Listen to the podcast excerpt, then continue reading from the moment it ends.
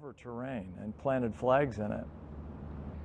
Do you think you're going to, in this deployment, leave Iraq in a better place than it's been in your previous four deployments? I expect it's going to be better the day we leave, but the, the Iraqis, there are some challenges ahead uh, as we talk about some of the traditional frictions with governance and the Kurds and the Shia and the Sunni. Back on the front line in Fallujah, it's clear that the most pressing of those problems, defeating IS, will be slow and difficult. The Iraqi security forces are coming under very heavy fire and they are pulling back. We've just seen three either wounded or dead bodies coming through as this attack intensifies and it shows how fiercely Islamic State are defending the city of Fallujah. The question is not just whether Islamic State can be defeated in Fallujah, but how this battle will be won, the cost to civilian life, and what will be left of their city.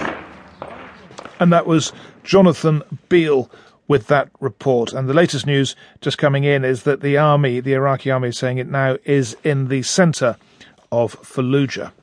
Now, of course, the so-called Islamic State holds parts not just of Iraq, but also Syria, and 51 mid to high-ranking US diplomats, serving diplomats, have signed a memo calling for targeted military strikes against the Syrian government to put some pressure on the regime.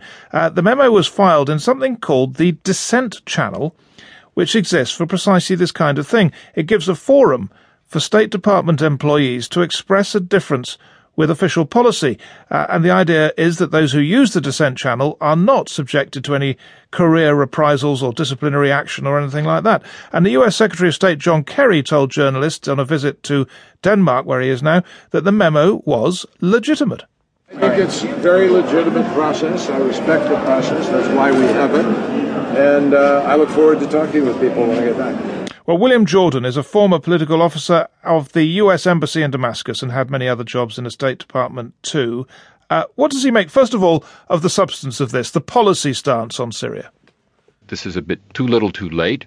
And some of the uh, sort of policy prescriptions that are coming out strike me as a bit naive and uh, not terribly reflective of the reality as we've seen it over the past couple of years in Syria in terms of uh, um, the Russian intervention and how intractable uh, the Syrian regime has been in the face of the peace negotiations as well as the inability of the Syrian opposition to crystallize in something other than a motley collection of uh, groups that tend to be either mostly Sunni in nature, from sort of quasi moderate all the way over to uh, jihadist.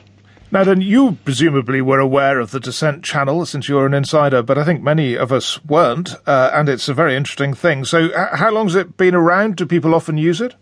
The Dissent Channel has been around since 1971. It actually stems from uh, the creation of Bangladesh in what was then East Pakistan.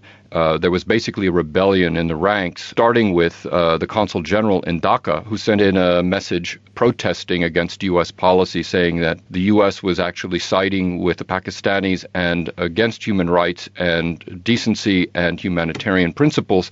And this was perceived by Henry Kissinger at the White House and the then Secretary of State, William Rogers, as an outright rebellion. It made some headlines. It got a certain uh, play in the U.S., and that forced the administration in 1971, or at least in the State Department, to create a formal dissent channel with very clear rules saying that as long as this is kept in house, as long as this is kept entre nous, this is permissible and you know these are the procedures. There should be no retaliation. There should be no um, discrimination against anybody for promotions or assignments in the future, and it would also set in motion a response by the administration to uh, the dissent points made.